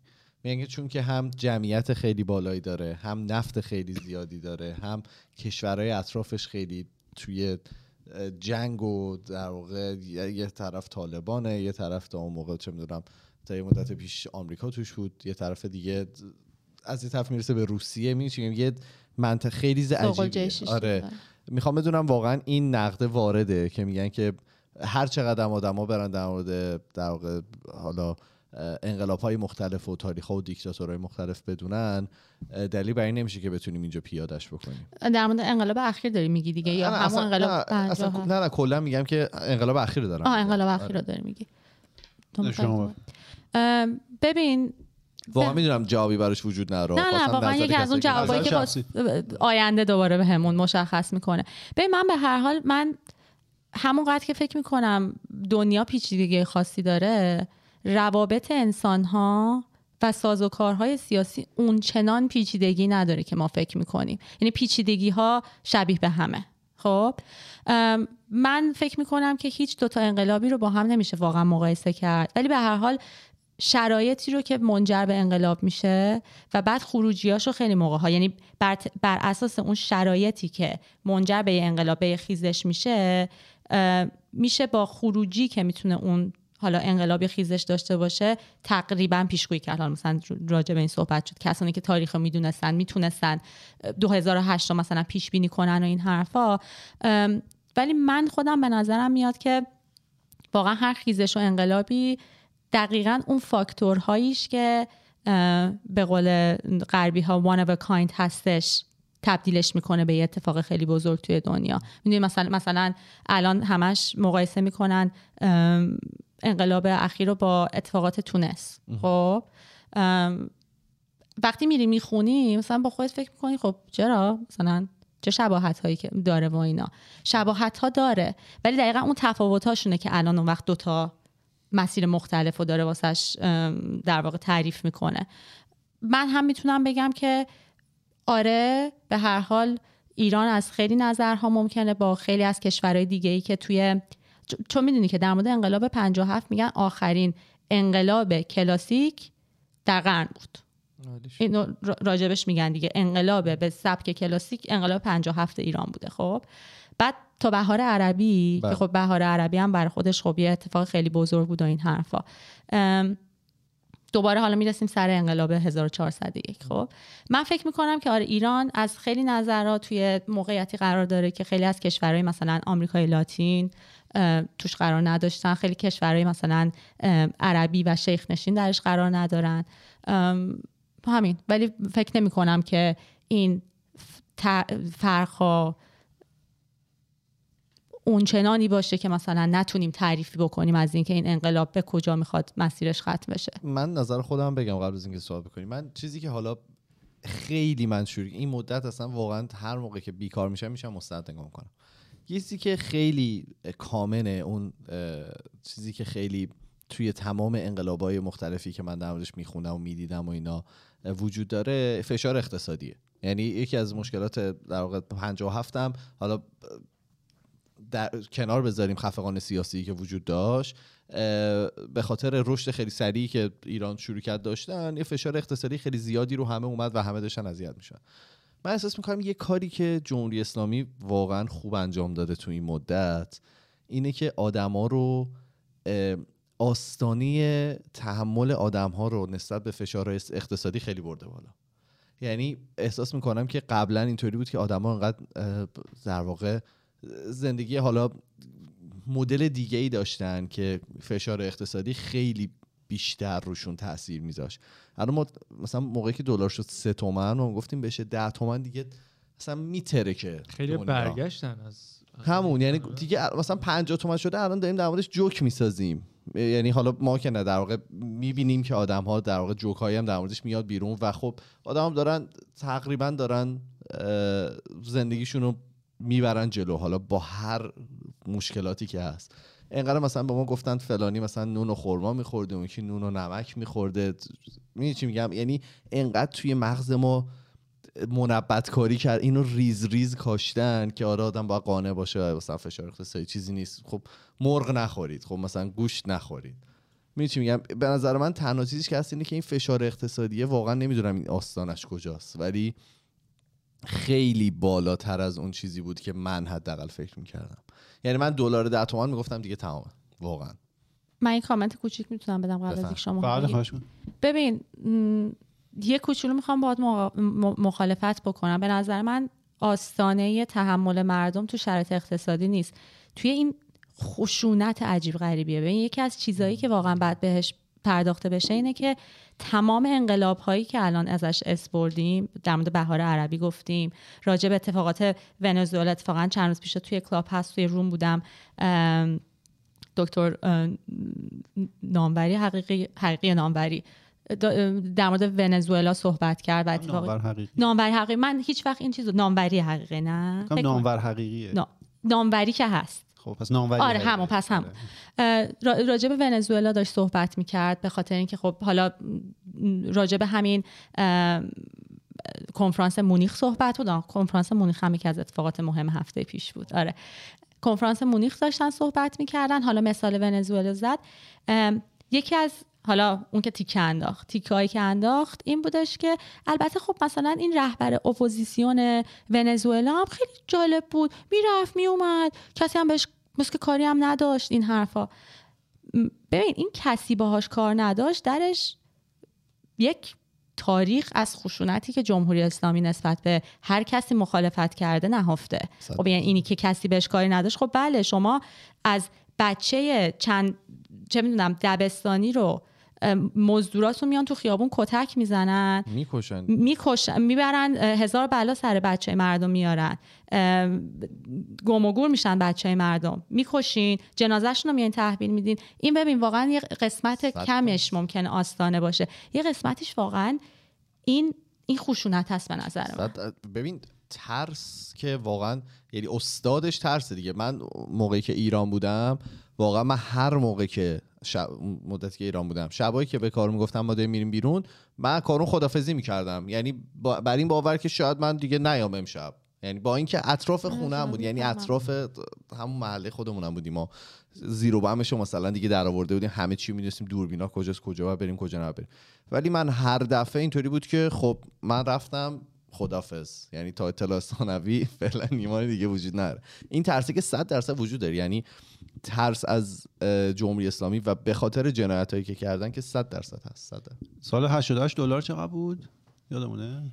من واقعا یادم نیست. هزار؟ شاید 86 هزار. 980 آه، استاد اونجا نشستن دیگه. چقدر؟ نزدیک به هزار بوده. آره اون موقع جنبش سبز که بود میلیونی که توی خیابون بودن. چند روز اگه ادامه پیدا می‌کرد خودشون میگن میافتاد حکومت چون میلیونی بودن. تنها چیزی که باعث شد نیفته اینه که همین خشونتیه که گلناز گفت یعنی اقتصاد اون موقع خب به مراتب الان وضع مر- مردم از الان در مقایسه با اون بله. موقع بدتر شده. 100 درصد. خشونت نبود 88 افتاده بود. همینجور برو عقب. اون موقع محرک اصلی که مردم اومدن تو خیابون اقتصاد نبود. یعنی نبود. محرک اصلیش منظورمه ها. آره، به قول ایشون 98. همیشه اقتصاد یکی از محرکین اصلیه. ولی دلیلی که اون میلیونی اومد بیرون هم نبود واقعا. تازه مثلا نه. یه ایرادی که به جنبش سبز می‌گرفتن می‌گفتن که مال طبقه متوسط بود و چون بله. حمایت طبقه مثلا فرودست رو نداشت چیز نبود. ولی الان خب الان همه وسطن اصلا دیگه. نه طبقه- 96 هم که اساسا به خاطر اقتصاد مردم اومدن توی خیابونه و بعد 96 که 98 از دستشون در 96 که خودشون راه انداختن بعد آره. در رفت از دستشون نه به من واقعا یعنی هر چقدر بیشتر بهش فکر می‌کنم چون خب می‌دونی آدم با آدمای مختلف صحبت می‌کنه ناخداگاه مثلا همش بحث این هستش که مردم برن تو خیابون نرن تو خیابون انقلاب از خیابون در واقع برنده میشه و این حرفا. ولی خب واقعا این خشونته فقط می‌کشن. آخه اصلا یعنی ببین یه چیزی جدی دارم بهت میگم. بری انقلاب های دیگر هم در موردشون حالا افتادی روی مستندا بری نگاه کنی و این حرفا. اصلا این حجم از جنایت این حجم از قصاوت. آخه ببین مثلا جنایت هم اینه هم که تو مثلا یه نفر رو جلوته مثلا تیر بزنی بکشیش جنایته. قصاوت. یعنی اصلا خدشدار می‌کنه روح آدم ها رو کارایی که می‌کنن. این واقعا آدم باید رفته باشه تا بفهمه این ترس یعنی چی. یعنی من واقعا قبلش. اینطوری بود که خب من قبلش اولین باری بود که در ایران بودم و این اتفاق داشت میافتاد. مثلا 88 ما از فیسبوک دیدیم. واقعا چه اتفاقی افتاد همشو چه می‌دونم 96 و مثلا نبودم بازم از فیسبوک و اینستاگرام و توییتر و اینا دیدیم. همه اینا. من اولین باری بود که در ایران بودم. و هیچ وقت من انقدر نتر یعنی واقعا ترسه یه جوریه که بدن آدم رو قفل می‌کنه. اینو من هیچ وقت هر, هر کسی میگه ترس نداره رفتن بیرون تو خیابون مطمئنم تا حال نرفته. و مواجه نشده با یه سری عقده ای که تفنگ دستشونه. آره مشکلش اینه که مثلا چون ما بریم دیکتاتور آرژانتین رو ببینیم دیکتاتور شیلی رو ببینیم اینا اونا ایدئولوژی به این شکل اینا پشت قضیه نبوده. اینا چون ایدئولوژی دارن ابزار خیلی قدرتمندی ایدئولوژی. بله. آقا شما دارید میری محاربه با خدا رو می‌کشی برو بکش از بچه کوچیک بگیر تا هر کی که جلوت بعدم بود و- دین آره دیگه دین. یارو به خودش یعنی میباله. آره. حس خوب. آقا گفتیم دیگه توی قتل زنجیره ای فروهرا رو که رفتن مسله بکنن یارو وضو گرفته رفته. بله. رفتن اجزای بدنش رو بریدن گذاشتن رو قبله. خب با حس خوب دیگه. آره واقعا یعنی یک اشخاص خاصی می‌خواد این کارها رو بکنن. یعنی واقعا یه آدم عادی که مثلا داشته تو خیابون راه می‌رفته من به نظرم میاد نمی‌تونه همچین جنایاتی رو و رقم بزنه. همه جمع شدن جمهوری اسلامی خدا وکیلی. یعنی دیگه همه طیفی داره دیگه واقعا جمهوری اسلامی. تو خودش همه جوره پرورش داده همه جوره شستشوی مغزی کرده. ببخشید که نه من نه نه. فقط CNN یه کار خیلی خوب جدیدن یعنی من دیدم که امروز یکی از دوستانم گذاشته بود که با یکی از کسانی که زندانی بوده صحبت کردن که اتفاقا اجازه داده بوده که در واقع هویتش مشخص باشه یعنی نشسته صحبت کرده. ببینین. اون دیگه یعنی یک شخص زنده که از این از این خونه امن به اون خونه امن الان داره فرار می‌کنه که پیداش نتونن بکنن از بلایایی که به سرش اومده. می‌تونم بپرسم چیه داست... یه ز- کوچیک در موردش اه، زندانی بودن چندین ماه؟ هم همین. جدیدن. بله بله بله. ام، فکر می‌کنم که اگر اشتباه نکنم گفتن که در آذر ماه در آبان ماه مثل اینکه دستگیر شدن. من من نتونستم کلش رو ببینم. یه تیکش که توی اینستاگرام این دوستم بود دیدم. بلایایی که به سرش اومده و میگم خودش هم گفته من اصلا ترسی دیگه ندارم چون آب از سرم گذشته و میشینه بدون اینکه صورت شطرنجی باشه یا هر چیزی صحبت؟ می‌کنه. بله. عجب آره. دیگه اینم یه یه نمونه ما, که می‌دونیم چه اتفاقاتی داره میفته ولی یه نفر دیگه قشنگ نشسته و داره صحبت می‌کنه با یه در واقع رسانه مینستریم برگردیم به من معذرت می‌خوام. نه نه نه نه بابا اصلا این بحثا رو من خودم خیلی دوست دارم ولی اینم خیلی دوست دارم. اینم خیلی دوست دارم. آره. حالا چندین و چند تا اتفاقات خیلی مختلف افتاد از همون تقریبا اسفند اسفند ماه که انقلاب به وقوع پیوست. کوچولو کوچولو این اعتراضات و تجمعاتی که بود اتفاق می افتاد اونقدر هنوز عوامل جمهوری اسلامی یه حالا شاید قدرت نگرفته بودن تا قبل از دیگه حالا اون آریانه معروف یا اینکه هنوز خودشونم کنترل اوضاع به طور مشخصی دستشون نبود. ولی به هر حال دیگه از مثلا تابستون 58 تمام این قدرتی که داشتن معطوف کردن به اینکه هر مدل اعتراض و تجمعی که اتفاق میفته ریشش رو کلا بخشونن ریشش رو بزنن هشتم آبان 58 اه، به این حذف قانون حمایت خانواده زنان خیلی زیادی میگم بی- بیشتر زنانی که توی سنف های مختلف بودن. اعتراض کردن که به خاک و خون کشیده شد و خیلی هم دستگیر شدن. این اولین دیگه مواجهه نظام جدید بود با مثلا تظاهرات اه، مدنی. از اون موقع هم شروع کردم به کش و کشتار. ببین کشتار دیگه حالا اون موقع مثلا خب یکی از کارهایی که با زنانی که به ه- ام، حجاب اجباری اعتراض می‌کردن این بودش که پونز می‌زدن به پیشونیاشون رد که می‌شدن. شنیده پونز می‌زدن تو فرق سر کنم. مامانم گفت این کارو کردن. آره تو خیلی شهرهای بزرگ یکی از چیزایی که می‌کردن مثلا واسه اینکه حالا شیم بکنن یا یا خب دردم حتما داره دیگه آره، این پونز شنیده میچسبوندن. بودم من. آره.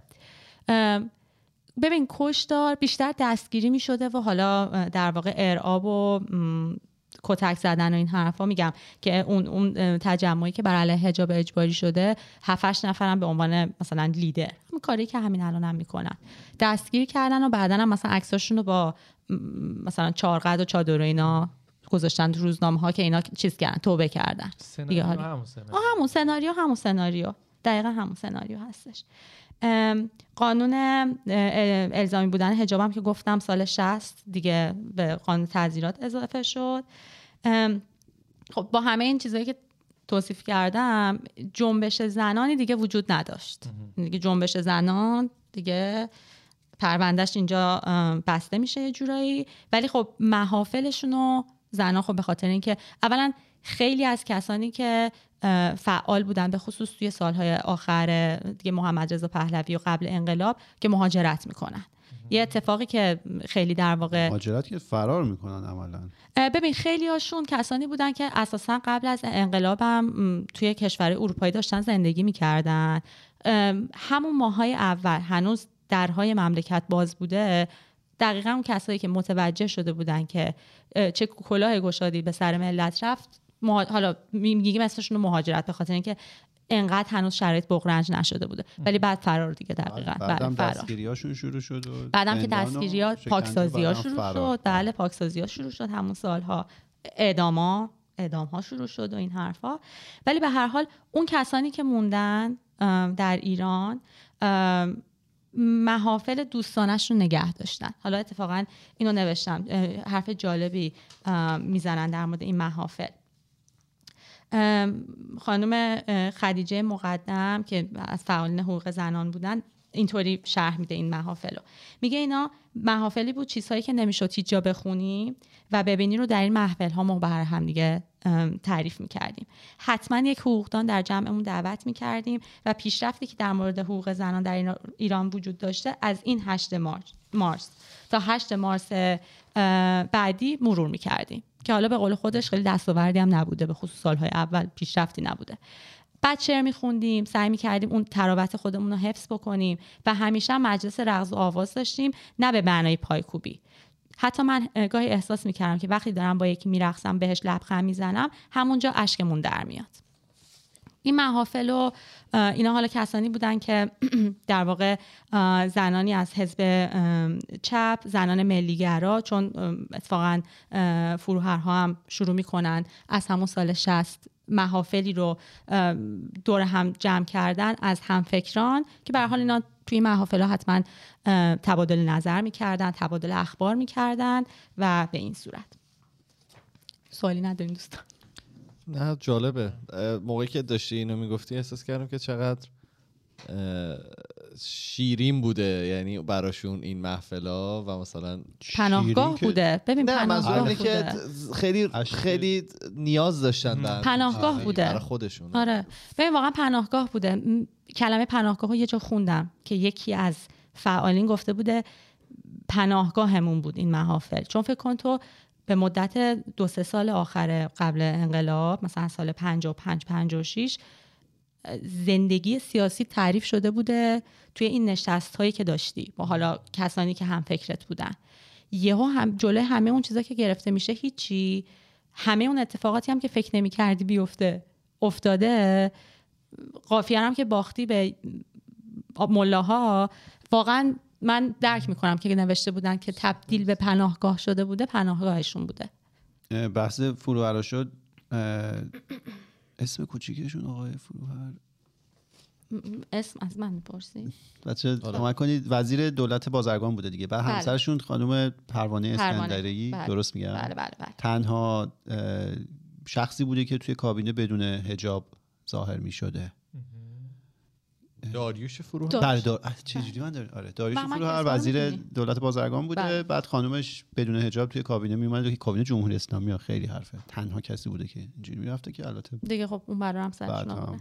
وضو گرفتن. یکی از چیزایی که من چندین جلسه از خیلی دوست دارم استفادم از نمی‌دونم دفعه پیش از الیزه ساناساریان ساناساریان اثبات ببریم حتما چون بسیاری از تحقیقاتی که تو این زمینه ها شده در مورد جنبش زنان ایشون انجام دادن. استاد علوم سیاسی هستن و کتابشون بسیار ارزشمنده. یعنی همه اطلاعات ریز و درشت یادم نبود که اسم برده بودم. اون دفعه اول ازشون حتما می‌خواستم اسمشون برده بشه چون به نظر من ارزنده است. کارهایی که آدم ها می‌کنن این منابعی رو که در اختیار قرار میدن احتمالا سالهای سال بین کلی مدارک و اسناد یه مقاله 800 کلمه می‌خوایم بنویسیم. ساعتها بعد تحقیق بکنیم این کار ساده نیستش. می‌تونم اصلا دقیقه حیات هستن یا نه؟ بله. همین شخصی که خانم اسم بله بله بله, بله. کتابی هم که نوشتم خیلی قدیمی نیست. اگه بگید اسمش هم که عالی میشه. خودم الان پیدا می‌کنم. سال سخت. اسمش رو ببین. توی- پیدا می‌کنم. تو, تو صفحه های قبلی نوشتم برات می‌خونم اگه پیدا نکردی. الیز ساناساریان. بله. ام،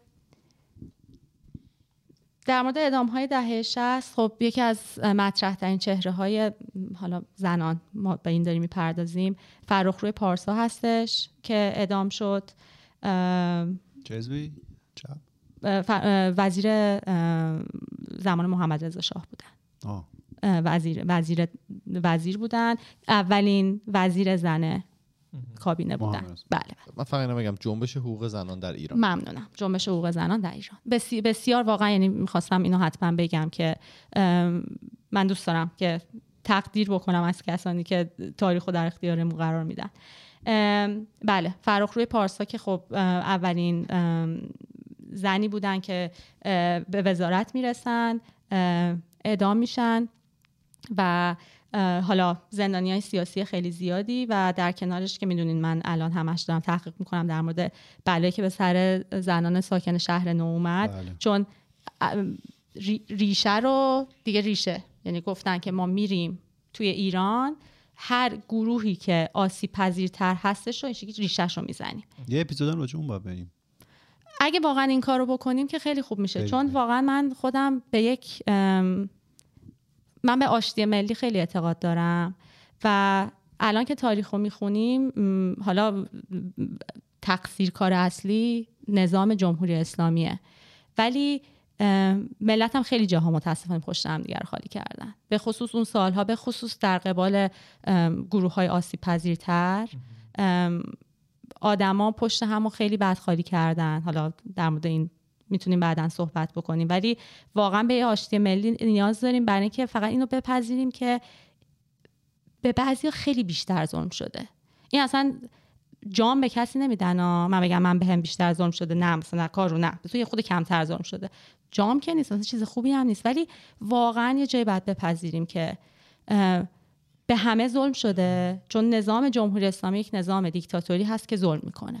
ولی به بعضی خیلی بیشتر ظلم شده. و من فکر می‌کنم واقعا بعد اینو یه جای دیگه بپذیریم در موردش صحبت بکنیم و بعد حالا نقشی هم که می‌تونستیم هر کدومون بازی کنیم برای جلوگیری کردن از این ظلم و باز بتونیم در موردش صحبت بکنیم. اون یه اپیزود میریم. حتما. من ببخشید اینا رو چون گفتم دارم می‌خوام از توش رد بشم. محافلی که برگزار می شده اون زمان همین محافلی که گفتم دهش هست بیشترش خب از سمت زنانی که به احزاب چپ تعلق داشتن. خب احزاب چپ کلا هم سیستم سازماندهیشون خیلی بهتر بوده و هم خیلی تعدادشون بیشتر بوده. یعنی منظورم از تعدادشون بیشتر بوده که از نظر اعضا بزرگتر بودن. خب؟ ولی در کنارش مثلا مهرنگیز منوشهریان ایشون وکیل بودن خیلی مثلا محافلی برگزار می‌کردن که در مورد همین مثلا محافل حقوقی اصلا بهشون می‌گفتن محافل حقوقی. راجع به حقوق و قانون و اینا صحبت می‌کردن با آدمایی که میومدن و بعد میگم ملیگراها هم که سردمدارشون خانم فروهر. فروهر بوده. بله. در مورد حقوق ناطق هم که صحبت کردیم. و این از این. یه اتفاق خیلی مهمی که حالا دهه 60 افتاده اینه که زنان تبعیدی به قول همون کسایی که فرار کردن اونام شروع می‌کنن خارج از مرزها محافل و تشکیلاتی درست کردن. که حالا همین محافل و تشکیلات مهمه که اینجا بهش اشاره بکنیم چون اون وقت نتیجهش رو در دهه هفتاد شمسی و بعد یه مقداری هم دهه 80 می‌بینیم که محافل و تشکیلاتی که کسانی که خارج از ایران بودن تشکیل دادن باعث خب یه سری سازوکارهای داخل مرزها شد به خصوص از سمت زنانی که نزدیک به قدرت بودن زنان مثلا کسانی که یعنی مثلا معتقد به جمهوری اسلامی بودن. باعث شد که اونام فکر بکنن که ما تشکیلات خودمون رو باید داشته باشیم. در تقابل با اتفاقاتی که خارج از مرزها داره میفته و در تقابل با اون گفتمان ضد انقلاب که معروفه دیگه. همه هر کسی با جمهوری اسلامی نبود ضد انقلاب بود. می‌تونیم راجبش صحبت بکنیم. حالا اگه اجازه بدین. اگه سوالی دارین لطفا. چون من یه سری چیزایی که فقط ریفرنس اینجا نوشتم. بخونم. یه سوال من بپرسم. حالا شاید اصلا بحثش اینجا نباشه. اگر نیست بگین که مثلا اپیزود بعدی در موردش صحبت می‌کنیم. از چی شد که جمهوری اسلامی جا افتاد؟ یعنی خب اوایلش همینطوری هی جنگ. جنگ. جنگ بود. جنگ. یعنی واقعا همین جنگ. خمینی گفت بر همین هم میگن جنگ. هست. آره آره جنگ نعمت هست اتفاقا حالا الان یه دقیقه می‌خوام اشاره کنم به همین. گفتم دهه 60 فقط دهه عذابه.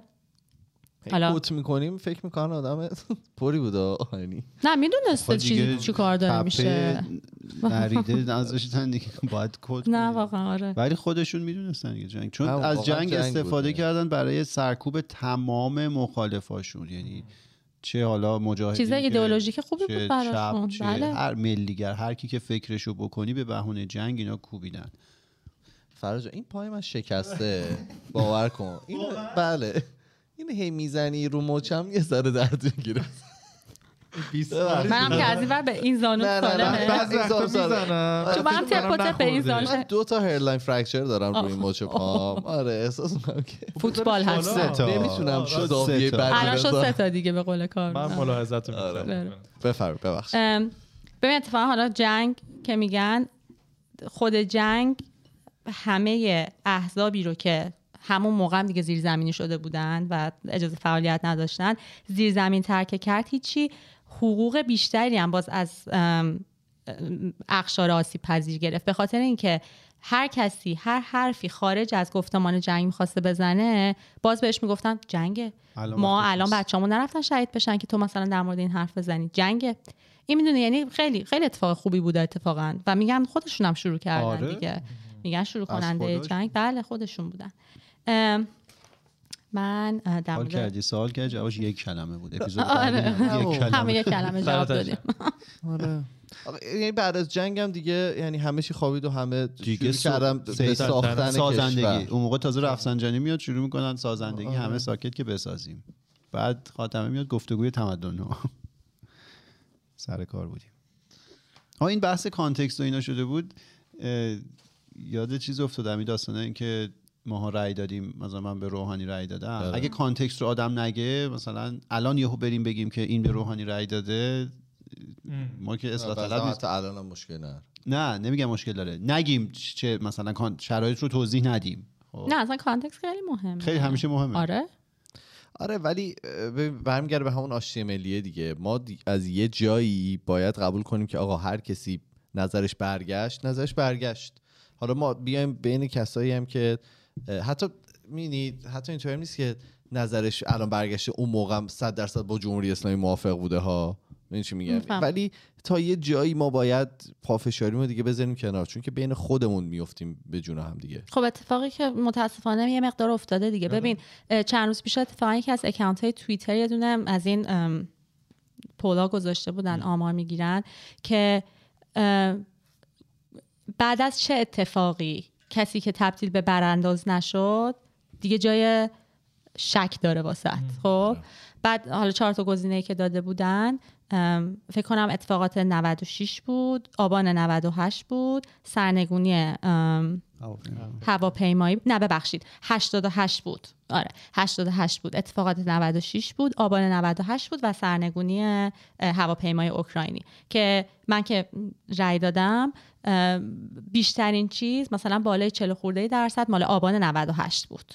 که یعنی 88 نبود؟ نه نه نه. مثلا خیلی گفته بودن ببین سوال آخه خیلی به نظر من خیلی هوشمندانه بود که بعد چه اتفاقی دیگه اگه کسی برانداز نشد نه اینکه مثلا نظرش برگشت. نسبت به اصلاح طلبی مثلا برانداز نشد برات جای شک داره اون آدم دیگه. که میگم یه آبان 98 بود. بله بیشترین درصدی که حالا تا اون موقع نمی‌دونم مثلا چقدر از پول گذشته بود و چند نفر رأی داده بودن ولی اتفاقات اخیر اصلا هر کسی اومده قبول نداشتن توش. دیگه الان دیره. نه نه نه الان مثلا میگن دیره. یعنی مثلا چیزش این بود که دیگه.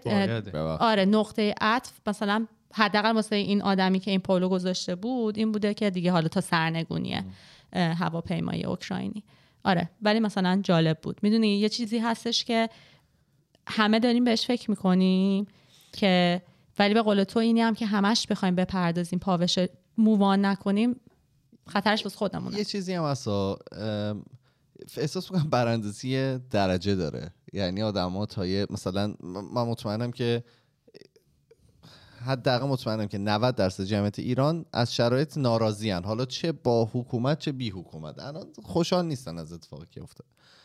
ولی این براندازی هم واقعا درجه داره. یعنی ما خودمون تو خودکست دیگه یه جا که در واقع یه فکر کنم سر هواپیما بود دیگه که دیگه اومدیم مستقیم گفتیم که آقا دیگه اجازه بدید که اون ادبیاتمون رو عوض بکنیم نسبت به حالا جمهوری اسلامی. ولی واقعا حالا حداقلش برای خود نه، من باز بعد هواپیما مراعات. آره نه نه خب ترس. آره خب به خاطر آره. من خودم حالا آره. شخصا نه، چند بار. رفتم ایران. و حالا میگم ترس واقعا یکی از کسایی که پسر هستن و از ایران خارج میشن واقعا اون ترس رسیدن به اون آره حتی یارو که ورود. چیزتون نگاه می‌کنه. نه پاسپورت. حالا باز ورود رو میگی که دیگه حالا هرچی خروج اون کسی که پاسپورت رو نگاه می‌کنه آره. که تا بفهم که تو م- آقایون نه خانوما هم همینطوری هم که. ممنوع خروج هستی یا نیستی اون رفتار اون طرف با تو واقعا صحنه وحشتناکیه زنا که خیلی هاشون ممنوع خروجی از طرف همسراشون و اینا هم باید نگران آره. باشن چون سوالایی که جدیدن توی سوشال میدیا بعضی من باز احساس می‌کنم حتی یه مقداریش همون پروپاگاندای جمهوری اسلامی ولی سوالایی که میگن هی مردا دارن میام می‌کنن زنمون رو چجوری ممنوع خروج بکنیم؟ مثلا پاسپورت دوم داره چی کار کنیم و این حرفا. اونم دیگه یه چیز اضافه بار اضافه است بار روحی اضافه است. ترس. ولی من نظرم اینه که هر کسی تو هر مقطعی نظرش عوض شد واقعا باید قبولش بکنه. آره تا زمانی که جنایت نکرده باشه باید قبول. بیاد صحبت بکنه بیاد عضوی از این انقلاب و خیزش من فقط یه پوک می‌تونم بکنم تو این چیزی که در مورد براندازی گفتی. ببین آره براندازی درجات مختلف داره ولی کسی که فقط از شرایط ناراضیه که اون قسمتی از شرایط که باعث ناراضی شده مثلا نارضایتیش ناراضی شده نارضایتی شده فکر کن اقتصاده. اگر همین امروز ولی اقتصاد بیاد درست بشه و بخواد تو همون متن دوباره ادامه بده برانداز نبوده. فقط ناراضی بوده. ناراضی که تو همین کاناداشم که الان در متنش گفتیم که چقدر راحت میان آدمو گفتگو می‌کنن ناراضی هستن. هر پنجشنبه سر همین توی هایوی میان وای میستن. آره. رو پل. آره. ن- ن- به نظر من ناراضی بودن برانداز نیست. تو همیشه از شرایط شرایطی که درش قرار داری می‌تونی ناراضی باشی و ولی مثلا به محض اینم که اون قسمتی که باعث نارضایتیت شده یه کوچولو بهتر بشه تازه به ایدئالت نرسه از اون حالت ناراضی بیای بیرون. من, من گیلتی هم نسبت به این قضیه واقعیتش. یعنی من مدتی. که استریم می‌کردم. همیشه تا بحث یه موقع بحث شده بود که می‌تونیم یه سربازیتون رو بخرید. آها. 200 و- چقدر؟ 25 هزار دلاری هم چیزی. آه، همین چند وقت پیش. آره، همین چند وقت یادمه، پیش. بله یعنی من مثلا اون موقع اینطوری بود که می‌گفتم که اگه که واقعا سربازی منو مجانی کنی من خیلی ممنون میشم و یعنی تو استریمم از جوک یعنی به شوخی می‌گفتم. ولی الان به این باور هستم که حتی شوخیش هم اون موقع قشنگ نبود. یعنی با یه حکومت با یه حکومت آدم کشه بچه کشه هزار تا جنایت کرده که تو نمیای مثلا به آقا لطفا بیاین سربازی منو مجانی کنید دمتون گرم. نه دیگه تو دوباره داری گذشته رو با دانش نه نه امروز می‌دونم یعنی میگم که من. الان نسبت به اون کاری که کردم الان فهمیدم که اون کارم درست نبوده. به نظر من بوده مشکلی نداشت. نه همون ببین برمیگرده به همون اورنس دیگه که چون ببین همون موقع خیلی هم چهارمیش آره. سعی پاشه یه کردم. پا داره فقط دیگه ایمان ام، اونی که جمع کردم دیگه. اون یکی- این را بزنم خوبه جمع پناه کرده این. یعنی اونم می‌زد میشکست. دور میشم ببین این همون اورنس هست. به خاطر اینکه همون زمانی که ایمان شاید به قول خودش به عنوان جوکینو می‌گفته همون موقع خیلی بودن که دیگه حتی قائل به جوکش هم نبودن. می‌دونی؟ برمیگرده به اینی که اون زمان reaction آدم چه کسانی رو می‌تونسته آزار بده؟ می‌دونی؟ اون awareness هست یه چیزی به نظر من شخصیه و من یه دفعه دیگه هم توی یکی از اپیزودا که صحبت راجع به گوش کردن مردا شد اینا باز در متت گفتم الان می‌خوام بگم. این خیلی به نظر quality مهمیه که آدم خودش رو بتونه نقد بکنه. من البته نمی‌کنم چون من خب اصلا لازم به نقد نیستم. اشتباه در شما آره من, من که اصلا. اشتباه در من نیست. بله. ولی واقعا به نظر من یه شخصیت به خصوصی می‌خواد که آدم راحت خودش رو نقد بکنه و بعدم بپذیره. حالا اینی که چقدر اون زمان می‌تونسته فرق بکنه نظراتت نتیجهش تغییر می‌کرد یا نه به نظر من دیگه اصلا قابل بحث نیست. اتفاقی که افتاده و تموم اگر که دانش میگم اگر که شاید بیشتر وقت میذاشتم روی مثلا یه سری بیشتر مطالعه می‌کردم بیشتر مستند میدم یا شاید سیاست واقعا من اینو همیشه میگم تا قبل از مهسا امینی سیاست برای من اصلا اهمیتی نداشت. یعنی اصلا دوست نداشتم برم سمتش. نه قبل آدم سیاست سیاسی. مال خر بود. آره نه نه آدم سیاسی بودم نه دوست داشتم در موردش بدونم نه اصلا علاقه ای داشتم. آقا یه نفر می‌تونه به سیاست علاقه ای نداشته باشه. اه، یه به قول حالا این کسایی که مافیا بازی می‌کنن یه شهروند خیلی ناآگاه بودم. ولی خب بعد از مهسا امینی و جنایتی که اتفاق افتاد سعی کردم اینو عوضش کنم. به خاطر همین شایدم الان واسه همینی که اینجا دارم زجه می‌زنم که آقا هر کسی بعدا اومدم قبولش بکنید. می‌دونی یعنی دوست دارم خودم رو تو اون تو جا آره بکنم. ولی به نظر من الان وقت دعوایی نیست دیگه. من خودم راستش تا همین چند وقت پیش یه خود به دیده شک به اینی که می‌گفتن مثلا از بدنه خود جمهوری اسلامی هم که ریزش پیدا میشه بپذیرین. این مثلا یه آره. گفتمانی بوده که بین چهره ها هم بوده این مدت. خب من این خود با شک نگاه می‌کردم به خاطر اینکه با خودم فکر می‌کردم که اون کسی که توی سیستم و بدنه بوده با یه آدم معمولی ناگاه یا حتی آگاه خب فرق می‌کنه. ولی بعد به این نتیجه رسیدم که هر کسی و هر چیزی الان باعث بشه که این سقوط جمهوری اسلامی رو تسهیل کنه و سرعت بهش بده به خاطر اینکه خب ما همش داریم هزینه های جانی میدیم. می‌دونی؟ این هزینه ها رو بتونیم بیاریم پایین. و پذیرفتش. اینی که بعدش بله یه سری دادگاه های عادلانه باید به وجود بیاد که آدم ها محکوم بشن. و مثلا امروز حرفی که در مورد سازمان مجاهدین خلق زدم این بودش که گفتم ما که نفهمیدیم چرا از لیست سازمان های تروریستی 2012 خارج شد. گفتن ده سال بود عملیات تروریستی نکرد. و اسلحه ندارن. خب یک دیگه در- اصلا که دارن؟ اون موقع گفتن اسلحه هامون رو دیگه مثلا حالا می- میدیم بره. خب ولی خب واقعیت این هستش که مثلا مثل قانون کپی رایت نیستش که چند سال ازش بگذره دیگه وید بشه 75 که. سال اونم. آره جنایتی که اتفاق افتاده یه جایی توی بعد تفکرتون محکوم بله. بشه. می‌دونی مثلا خب حالا مسئله همینه. حالا راجع به این بدنه. الان خودم می‌فهمم که خب نه. می‌دونی؟ بعد پذیرفت. ولی خب در عین حال همیشه هم به این فکر ب- کردش که فردای آزادی اینطوریه که خب بعد جوابگوی اون جنایتی که کردن حالا اندازش هر چقدر هست باشن. آره. آب توبه نیست. خود انقلاب نفس انقلاب آب توبه نیستش که هر کسی مثلا دیگه میاد توش مثلا ما بگیم خب دیگه شما همه گناهان قبلیتون. پاک شد به خاطر اینکه مثلا قدم برداشتین. مطمئنا می- می- میشه که ازش تشکر هم کرد. ولی خب اون جنایت اون وقت. هست. بله. من اینا رو فکر می‌کنم بیشترش رو گفتم. حالا یک دو تا چیز کوچیک بود که جالب بود نوشته بودم. آها مثلا راجع به همین موزگیری هایی که در مورد عمده و غیر عمده گفتی اه، مطالبات عمده و غیر عمده. خب در مورد ایشون هم چند جلسه پیش صحبت کرده بودم. شهین نوایی ایشون هم از مؤسسین اتحاد ملی زنان بودن. وابسته به گروه های به احزاب چپ. و یکی از کسانی بودن که باز مثل اه، هما ناطق بعدها گفتن که ما توی محاسباتمون اشتباه کرده بودیم. ما خیلی فکر کردیم که خیلی زیاد اعتماد کردیم. همون موقع که بحث حجاب اجباری شد ما باورمون نمی‌شد که بعد از این همه از خودگذشتگی هایی که زنان یعنی جنبش زنان مثلا به انقلاب کرده و اتفاقاتی که از سر زنان گذشته یه نفر میاد و یه همچین بلایی به سرمون میاره.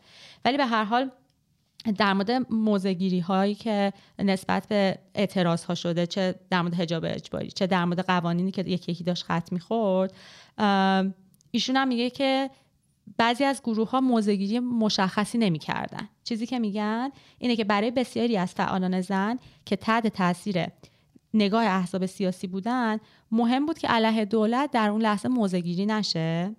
اونایی هم که حامی این اعتراضا بودن از یه جایی به بعد نمی‌دونستن بعد چی کار کنن. اینا همون زنانی بودن که حالا کارهای سیاسی زیاد نکرده بودن قبل انقلاب و یه جورایی می‌دونی بی پشت و پناه رها شدن که حالا دیگه برن حامی حقوقی باشن که دارن یکی یکی ازشون گرفته میشه. یه اتفاق مثلا خیلی ناگواری هم که افتاده اینم خالی از لطف نیست که بگم. یه سری از گروه ها جنبش هایی که هنوز زنده بودن بعد انقلاب با همدیگه یه اعتلافی می‌کنن که یک کنفرانس مشترک در چهارم آذر 58 برای اعتراض به نادیده گرفته شدن برابر جنسیتی در پیشنویس قانون اساسی از سوی مجلس خبرگان یه کنفرانسی بذارن. با وجود دعوت زنان از نیروهای سیاسی هیچ یک از نیروهای سیاسی عمده جنبش چپ هیچ یک از تشکلهای اصلی مدعی آزادی خواهی و هیچ یک از چهره های مهم روشنفکری آن دوره از این کنفرانس حمایت نمی‌کنه. کی اینو برگزار می‌خواست بکنه؟ ببین یه اطلافی از جنبش های کوچیکی که به وجود اومد بعد انقلاب که اعتراض می‌کردن به همین قانون حجاب اجباری زنان سنفی. سنفی و کسانی که مثلا شاغل بودن و اینها اینا با همین اعتلافی می‌کنن و میگن که یه کنفرانس می‌ذاریم واسه آذر ماه سال 1358 چون قانون اساسی اون موقع داشته تدوین می‌شده خب؟ کارشکنی ها در این حد بوده که سالونی که برای این کنفرانس تو دانشگاه تهران اینا در نظر گرفته بودن و یهو یه شبه دادن به مجلس خبرگان. بعدم سازمان چریک فدایی درست همزمان با کنفرانس این زنان یه راهپیمایی در حمایت از دانشجویان پیرو خط امام که رفتن سفارت آمریکا رو گرفتن برپا می‌کنه. بعدم چراغ سالونی که آخر سر اینا می‌گیرن و خاموش می‌کنن با فندک و شم و اینا به کنفرانسشون. ادامه میدن. این همون اتفاقاتی که باعث میشه که می‌دونی این اتفاقات باعث شده اونایی هم که اون زمان هنوز می‌خواستن به اعتراضات ادامه بدن منفعل بشن. هم منفعل بشن هم دیگه بترسن. یعنی دیگه ترس از جان پیدا کنن بعد از این مدتی. این حالا یه چیزی که راجع به جنگ دوست داشتم بگم با در موردش خیلی صحبت نمیشه. در مورد اصلا جنگ ایران و عراق که صحبت می‌کنیم حالا حتی خود, خود ماهایی که مخالف جمهوری اسلامی هستیم همیشه از رشادت ها میگیم رشادت هایی که حسین فهمیده. آره نه حسین فهمیدم که از داستانش به نظر میاد اون چیزی نیستش که آره به همون گفتن. می‌تونیم در موردش دفعه صحبت کنیم. نه ولی اصلا از رشادت ها از خودگذشتگی همه کسانی که رفتن جنگیدن صحبت میشه. حتی بله. زنانی که توی خط مقدم پرستار بودن خیلی اسلحه دستشون گرفتن کسانی که پشت خط مقدم خدمت می‌کردن کمک می‌کردن. یکی از چیزایی که هیچ وقت بهش پرداخته نشده باز بلایایی هستش که عراقیا سر زنان ایرانی به خصوص اسرا آوردن و وقتی که هویزه رو گرفتن تجاوزاتی که کردن و بعد کشتن این در موردش صحبت نمیشه. که حالا من خودم تنها منبعی هم که پیدا کردم. منابع منم پخش بلاست ببخشید. می‌خوام بهتون بگم که اسم این مقاله رو من توی وبسایت دیدبان آزار خوندم خب که یه تحقیق انجام داده بودن در مورد همین اتفاقات که بیشتر خاطرات شفاهی هست. به خاطر اینکه اتفاقی که افتاده توی سری از مناطق عکاسای جنگی پیدا کرده بودن گورای دست جمعی که زنانی رو که کشتن. بعدا اینا همشون اون نشونه هایی که وجود داشته از بین رفته. یا حالا از بین بردن خود اهالی منطقه یا حتی مثلا خود جمهوری اسلامی به هر حال هیچ چیز فیزیکی دیگه وجود نداره. از جایی که حالا اینا گروه های دست جمعی وجود داشته و بعد مثلا مردم شهر مثلا نشونه گذاری کرده بودن به گرامی داشته این کسانی که از دست رفتن.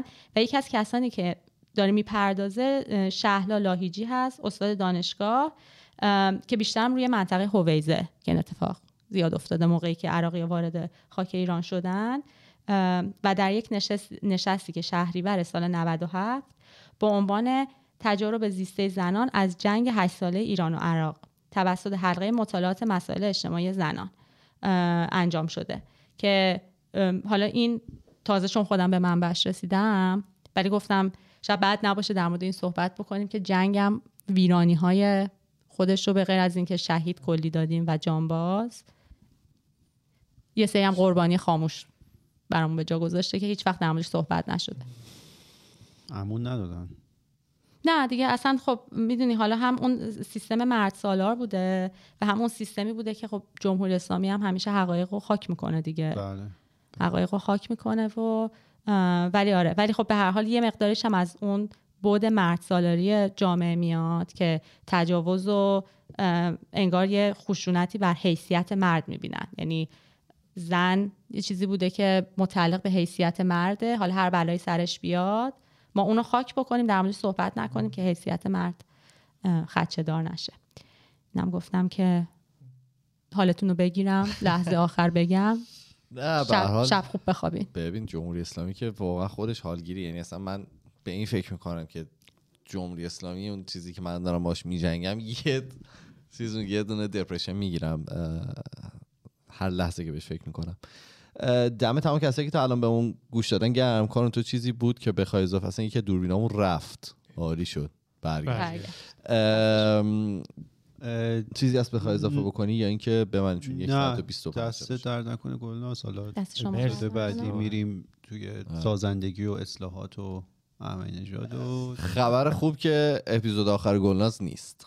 اینو از دیگه فکر کنم آره. همه میترسن از اینکه بخوان خود ما چهار تا رو آره، تحمل رو نمی‌خواد. نه ولی واقعا صدف رو باز بهت بگم خیلی خوب حرف می‌زنی زن. ولی صدف رو واقعا هی بیارینش. چون اصلا خیلی هم آخه تاپیک هایی که صحبت می‌کنه مهمه. تازه براتون یه سورپرایز هم دارم. تمام شد. با آره. تازه گلناز هم که یه اپیزود دیگه باش شد آره، شهر. نو حداقل. حداقل. نه شهر نو که هیچی. یه چیز نه اونو که نه اون سورپرایزه آره. شهر نو.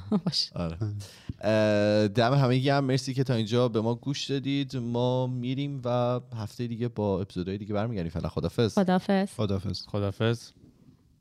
زن زندگی آزادی آخه فرزاد نیست. آره آره.